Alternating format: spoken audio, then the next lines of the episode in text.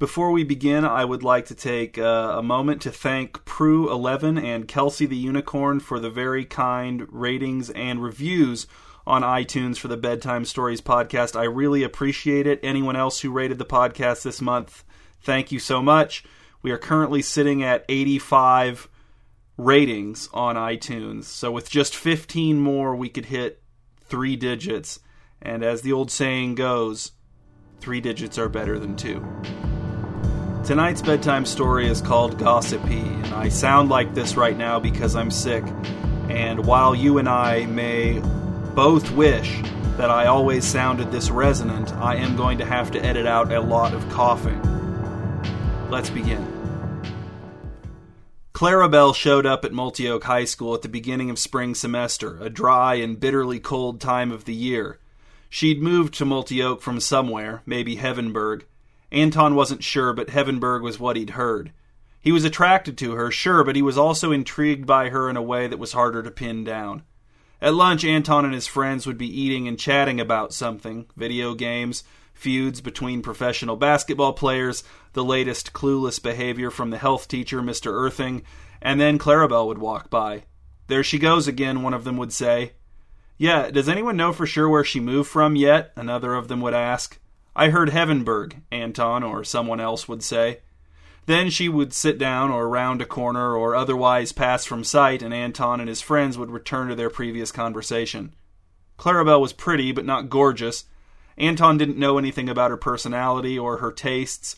Her clothes were trendy, but not particularly stylish. He had no classes with her, and had not heard any reliable reports as to whether she seemed smart or not. But something about her made Anton want to go on a date with her, a date, he thought, would be a good opportunity to find out if Clarabelle the real person was worthy of all the brief verbal exchanges she'd inspired among his friend group. One day at lunch, as Clarabelle walked past with a half eaten tray of food, Anton's friend Brendan stopped in the middle of explaining why he was more afraid of small dogs than big dogs to say, Here comes that Clarabelle girl. Anton, who was seated at the end of the table and directly across from Brendan, swiveled in his seat, smiled, and said, Hey, Clarabelle. She stopped, tray balanced on the palm of one hand, and reflected Anton's smile back at him. Hi, she said, seemingly unconcerned that Anton knew her name despite having never met her. Will you go on a date with me? asked Anton. He expected a reaction from his friends, but they remained silent, possibly out of respect for his boldness. Yes, said Clarabelle, I'll go on a date with you. That's awesome, said Anton. Give me your number and we'll figure out the details. Clarabelle recited her phone number to Anton as he punched it into his phone. Then she walked on, conveying her tray to the opening in the wall where the lunch ladies waited in their hairnets and latex gloves with sprayers in hand. Does anyone know where she's from yet? asked Trey, another of Anton's friends. I heard Heavenburg, said Brendan, but I don't know. That's what I heard too, said Anton. On Friday night, Anton picked Clarabelle up at her house. He shook hands with both of her parents, then escorted Clarabelle down the front walk to his waiting car and held the door for her as she slid inside. As they pulled out of the driveway, Clarabelle said, I like your car, Anton. You do? said Anton. What do you like about it? It feels like a car that takes people to fun places, said Clarabelle, and that the people have fun on the way, too. I hope so, said Anton. He took Clarabelle's comment as a cue to turn up the radio. The pop station was playing a light, tinkly song, but Clarabelle made devil horns with both hands and began to headbang ironically. Anton laughed and Clarabelle headbanged more wildly. Her hair was long enough that some of it hit Anton in the face as he drove. He was glad he knew the streets of Multioak as well as he did because Clarabelle's performance was distracting. When the song was over, Clarabelle correctly surmised that the joke had run its course. She knew when to stop. Anton found that appealing. He turned the radio back down. The teenagers made pleasant conversation for another ten minutes, and then Anton pulled into the parking lot of Carlos's restaurant. Carlos's was both possessive and plural, not because it was owned by two men named Carlos, but because the one Carlos who owned it saw the restaurant as an expression of two distinct sides of himself the food lover side and the businessman side. Inside, Anton and Clarabelle sat down, gave their drink orders to a waiter that Anton thought looked familiar, and began to peruse their menus. The restaurant was dark and loud. A light hung low over Anton and Clarabelle's booth, gently swaying back and forth as if one of them had bumped it, although neither of them had. As Anton and Clarabelle focused on deciding what to order, a group of four adults sat down in the booth directly behind Anton. He couldn't help but overhear one of them say, We saw the funniest thing on the way here tonight. What was it? Well, not the funniest thing, but it was funny. What was it? We were at a stoplight and I glanced over at the car next to us. There was a girl in the passenger's seat and she was just, I can barely describe it, but she was just going crazy. Going crazy how? Was it scary? No, no, it was funny. I pointed her out to Justin. Justin, how would you describe it? She was headbanging. She was whipping her head back and forth, like to music. Could you hear what they were listening to? No, but it must have been some kind of hard rock or heavy metal or something. She was making that hand sign, with the fingers like this, I think. That means Hail Satan. Oh, no, it doesn't. Don't be so dramatic.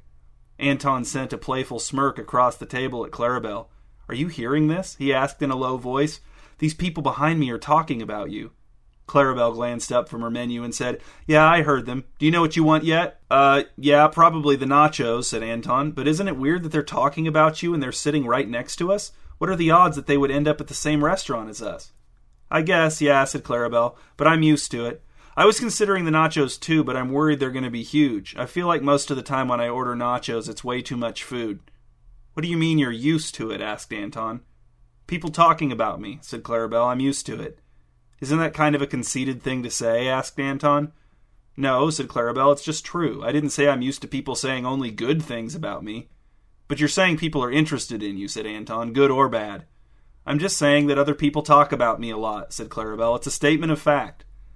Anton set his menu down on the table and was about to speak when the waiter returned with his and Clarabelle's drinks and took their orders.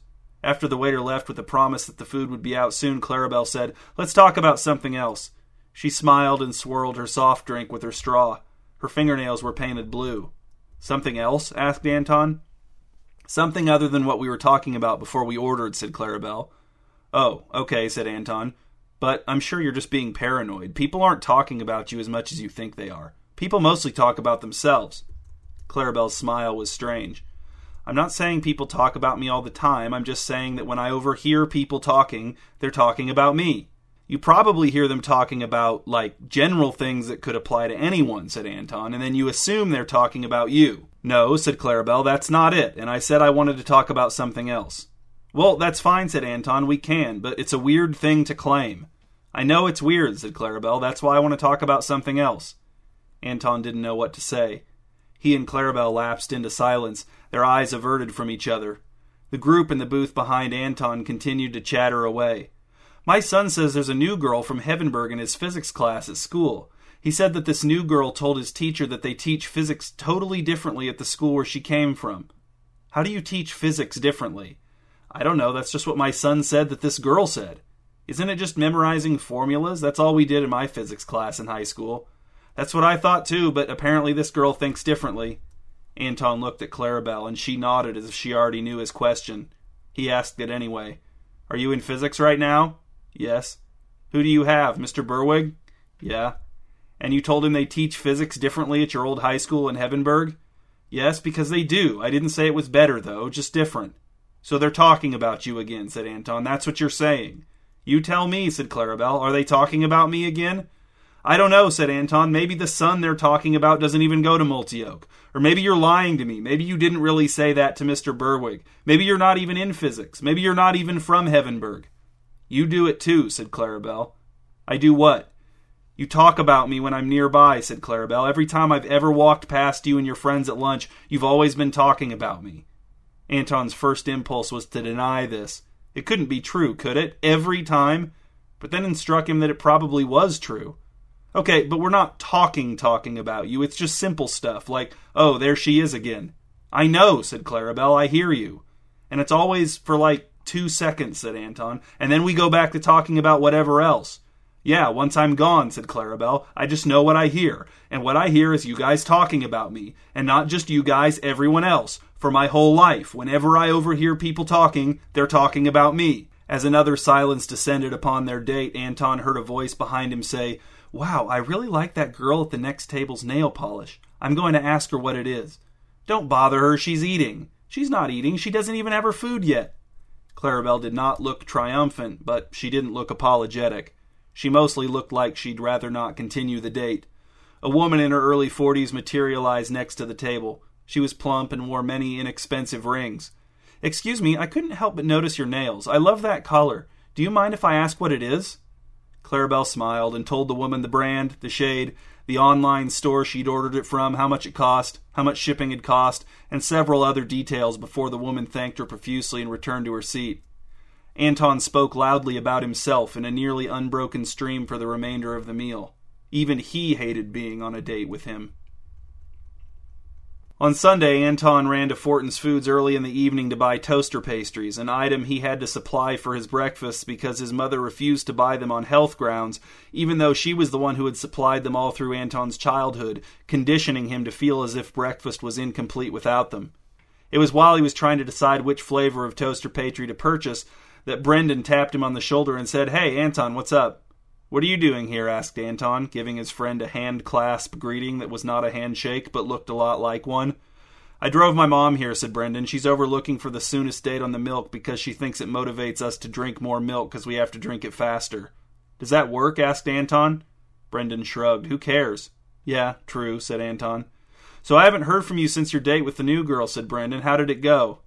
Uh, well, not good, said Anton. Pretty bad, actually. I guess that explains why you didn't text me about it, said Brendan. What happened? It just got weird, said Anton.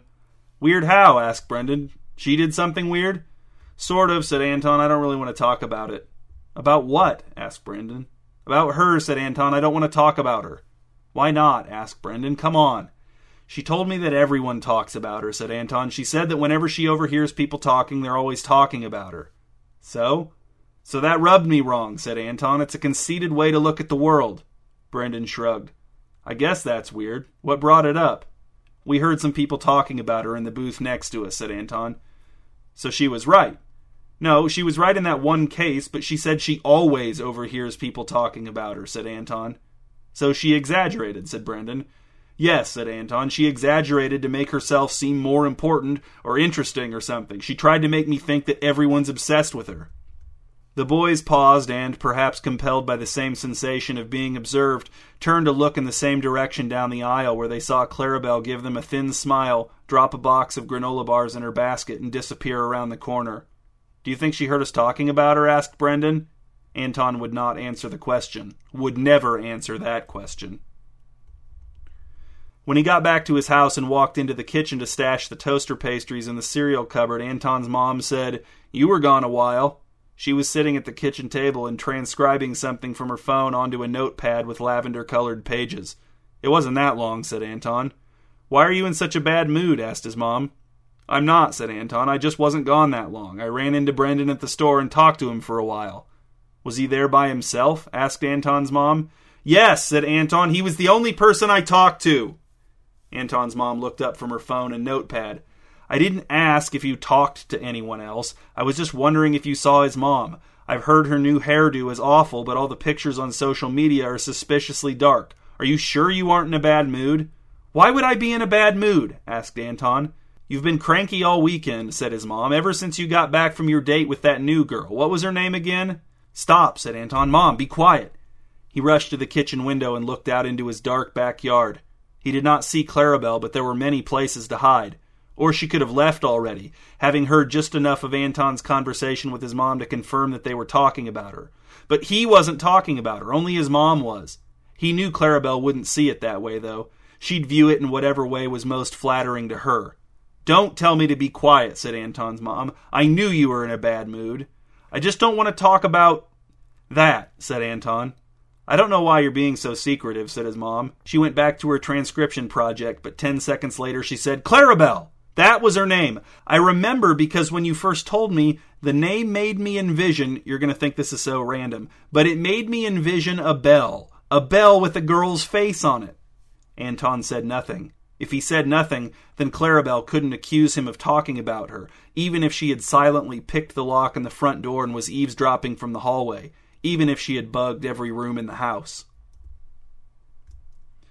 It did not take Anton's friends long to decide it was hilarious to irritate him by mentioning Clarabelle whenever they saw that she was within earshot.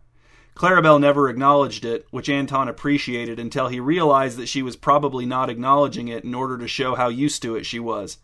Anton tried to get his friends to stop, but there was no good way to do it without talking about Clarabelle, even indirectly. And his friends would always try to bait him into talking about her more directly by saying things like, Stop talking about who, or What are some of the specific things you don't want us to say about her? One day when Clarabelle walked past during lunch, Anton's friend Theo said, Uh oh, watch out, guys. Don't talk about you know who. She might overhear us. Nobody mention her. Don't even allude to her. It got a big laugh from everyone except Anton and Clarabelle, who didn't even glance at the table full of chortling teenage boys as she breezed on by. Anton sat stewing in his friend's mirth for a few moments, then sprang from his seat and hurried after Clarabelle, catching up to her right as she delivered her tray to the washing station. Clarabelle, hey, hold on a second. What's up? asked Clarabelle, giving her hands one last wipe before crumpling her napkin and throwing it in the gaping mouth of a big black garbage can on wheels. It doesn't count, said Anton. They only talk about you because I told them what you said. They do it on purpose whenever they see you. If you hadn't told me that, then I wouldn't have told Brendan and he wouldn't have told everyone else, and we, they, would have stopped talking about you whenever you walked past a long time ago. Okay, said Clarabelle. Is that all you wanted to say? Yes, said Anton. But, I mean, do you acknowledge that what I'm saying is correct? Clarabelle said nothing. Two freshman girls walked by on their way to the washing station with their trays. Ha ha, look at that girl's face, said one of them. She does not want to be talking to that guy. The other girl snickered and said, Shh, she can hear you. I can hear you too, said Anton. The freshman girls, by all appearances, did not care. That night, Anton went to the theater by himself. He bought a ticket for a movie called Beneath the Moon Yet Above the Flames. A quote on the movie's poster called it a heady thriller, Anton hoped that it would be confusing. As he stood in line for popcorn, Anton happened to see a couple in their early 20s standing by the straws and napkins station at the end of the snack bar. The couple was talking to each other, and Anton couldn't be sure, but he thought he detected them shooting the occasional look at him. Were they talking about him? He tried to dispel the thought as soon as it entered his mind, but he couldn't. Wondering if someone was talking about him was not the same as assuming they were. And besides that, the thought that the couple was talking about him had occurred to him because he had observed evidence that they might be. They had shot a few looks at him. Hadn't they? Anton stopped watching the couple, ordered and paid for his drink and his popcorn, and then walked past the couple as if he had forgotten about them completely, or maybe even never noticed them at all. And sure enough, they stopped talking while he walked by them. So they were talking about him? No, he couldn't be sure yet. Clarabelle, he knew, would take the fact that the couple fell silent as confirmation that they had been talking about her. To her, that would be case closed, but not to Anton. He needed more than that. He wasn't that conceited. He stopped at a bench, set down his concessions, and put his foot up on the seat so that he could pretend to tie his shoe. But now that he was looking, his shoe actually did need tying, which Anton considered a stroke of incredible luck. His ruse would be impenetrable to anyone suspicious of his motives. As he tied his shoe, Anton looked back in the direction from which he'd come and saw that the couple was still standing in the same place, but now they were talking again. Of course they were. He was out of earshot. But their backs were to him, they didn't know he'd stopped. They didn't know he was watching them. They didn't see him leave his concessions on the bench and saunter closer to them on silent, sneakered feet, pretending all the while to peruse an article on his phone, an article which he had actually brought up in case someone were to accuse him of doing something other than perusing an article on his phone. The article was about how to tell if a neighborhood is going down the tubes. Within seconds, Anton was back within earshot of the couple's conversation, but they were none the wiser. Neither of them was any the wiser. He's so arrogant, said the young woman. I can't stand it. Me neither, said the young man. He thinks the world revolves around him. Excuse me, said Anton. The young couple turned to face him. They looked neither shocked nor embarrassed to see him, of all people, standing right there. You're wrong about me, Anton continued. You don't understand me at all. Um, we don't know you at all, said the young man. Exactly, said Anton. So maybe don't talk about things you don't know about? We weren't talking about you, said the young woman. We were talking about someone else. Who? asked Anton. Mind your own business, said the young man. You were saying someone is arrogant, said Anton. If that was about me, then it is my business. We weren't talking about you, said the young woman. But if the shoe fits. Then it occurred to Anton that the young couple had probably not been talking about him. I should get back to my concessions, he said, and then get to my movie, too, of course. As he walked away, the young couple began to speak to each other again, although this time Anton was definitely the topic of their conversation. From what little he heard, it did not sound flattering. When Anton got back to the bench where he'd left his concessions, something looked different about them. He was hesitant to consume them, but he did, in the end, consume them. Clarabelle knew it was some kind of stunt, but she was too curious about the ridiculous details of Anton's scheme to refuse him. If he really wanted to apologize for his behavior, why couldn't he do it at school? Why did it have to be at Carlos's? That was what Clarabelle wanted to find out, and she never would find out if she admitted to Anton that she knew his apology meetup was a scam. So she responded to his text as if she had no reason to suspect any ulterior motive whatsoever, which worked perfectly because Anton was so fixated on tricking her that he never imagined that she might be feigning her naivete in order to trick him into going through with whatever embarrassment he was planning despite the fact that she was onto him. On the way to Carlos's, Clarabelle stopped for gas. Anton had sent several very insistent text messages telling Clarabelle to arrive at the restaurant at exactly 7:30, but her gas gauge had been on E for a while, and if she didn't get gas now, she might not make it to the restaurant at all. As Clarabelle pumped her gas, she overheard an elderly man on the other side of the pump talking on his cell phone. I don't know why it isn't working for me. There's a girl here using the same pump on the other side and it's working fine for her. She's having no problem with it, but I've been trying to make it work for 10 minutes. Clarabelle returned the pump to its cradle, got back into her car, and drove to Carlos's. As she waited for oncoming traffic to pass before she turned left into the lot, Clarabelle saw a scene playing out on the sidewalk in front of the restaurant. Before she saw Anton, she suspected it had something to do with him, and as she completed her turn and parked, this suspicion was confirmed. Anton stood a ways down the sidewalk yelling, I'll only be another minute! at a group of angry Carlos's employees and customers. As Clarabelle got out of her car, she saw that Carlos himself was among those shouting at Anton. She recognized him from the illustrations on the restaurant sign. She wondered if this was food lover Carlos, businessman Carlos, or perhaps some third Carlos who was not usually associated with the restaurant. Anton caught sight of Clarabelle as she crossed the lot toward him. You're late, he shouted. Don't let him leave, shouted one of the guests. I called the cops. But no one approached Anton. I have to go now, called Anton. But don't leave yet. Go inside, mingle, listen to what people are talking about. Listen to who they're talking about. He turned, ran a few steps, then stopped to turn back and shout, And I'm not apologizing. I never intended to apologize. You're the conceited one. Then he turned and ran again, darting around the side of the building and out of sight. He must have parked in the lot of some other nearby business. Clarabelle walked over to the group of angry customers and employees. Carlos was talking to a distraught server as she gasped and fanned her face with her hands. As Clarabelle got closer, she heard Carlos saying, You need to calm down. He's gone. There's no danger. Just calm down. Carlos glanced at Clarabelle and furrowed his brow at whatever he saw on her face before turning back to his employee. Breathe slower. Slower. You're not going to feel better if you keep breathing so fast. Nothing he was saying had anything to do with Clarabelle. Carlos could have said the exact same words in the exact same order to the exact same employee if Clarabelle had never shown up never moved to Multioak, never existed at all. Of course, Anton wouldn't have done whatever it was he had done if Clarabelle hadn't existed, but still, Carlos was not talking about her. Clarabelle stood there on the sidewalk, letting the overheard conversation lap against her like tender waves on a beach. Tentatively, she opened her ears, letting her listening range expand. She heard more voices. It happened so fast. I couldn't believe what I was seeing, and then he was out the door. I was in the bathroom when it happened. All I saw was the aftermath. I'd just gotten my food when he walked in. I'm entitled to a refund. Clarabelle turned in a slow circle, straining to keep her smile inward, or small at least. She felt anonymous, invisible. She felt lifelong clumps and knots inside of her body beginning to loosen. She saw people inside Carlos's crowded in the windows, looking out at the scene on the sidewalk. She saw their lips moving, but could not hear what they were saying.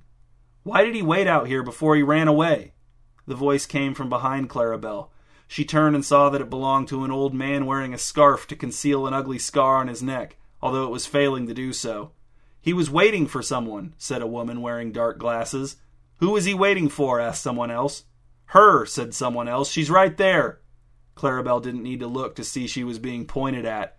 That is her, said someone else. Why was he waiting for her? Didn't he yell something at her before he took off?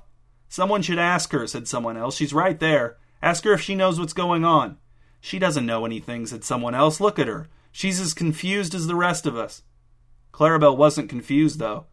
She was sad, happy, grateful, bitter, but not confused. The people were wrong about her, as usual. As always.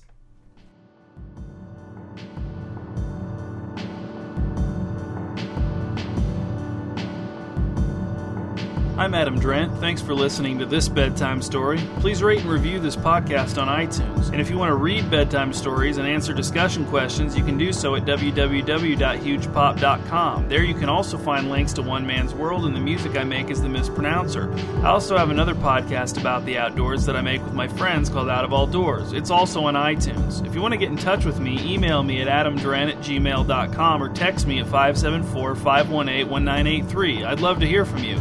I'll be back in around a month with another bedtime story.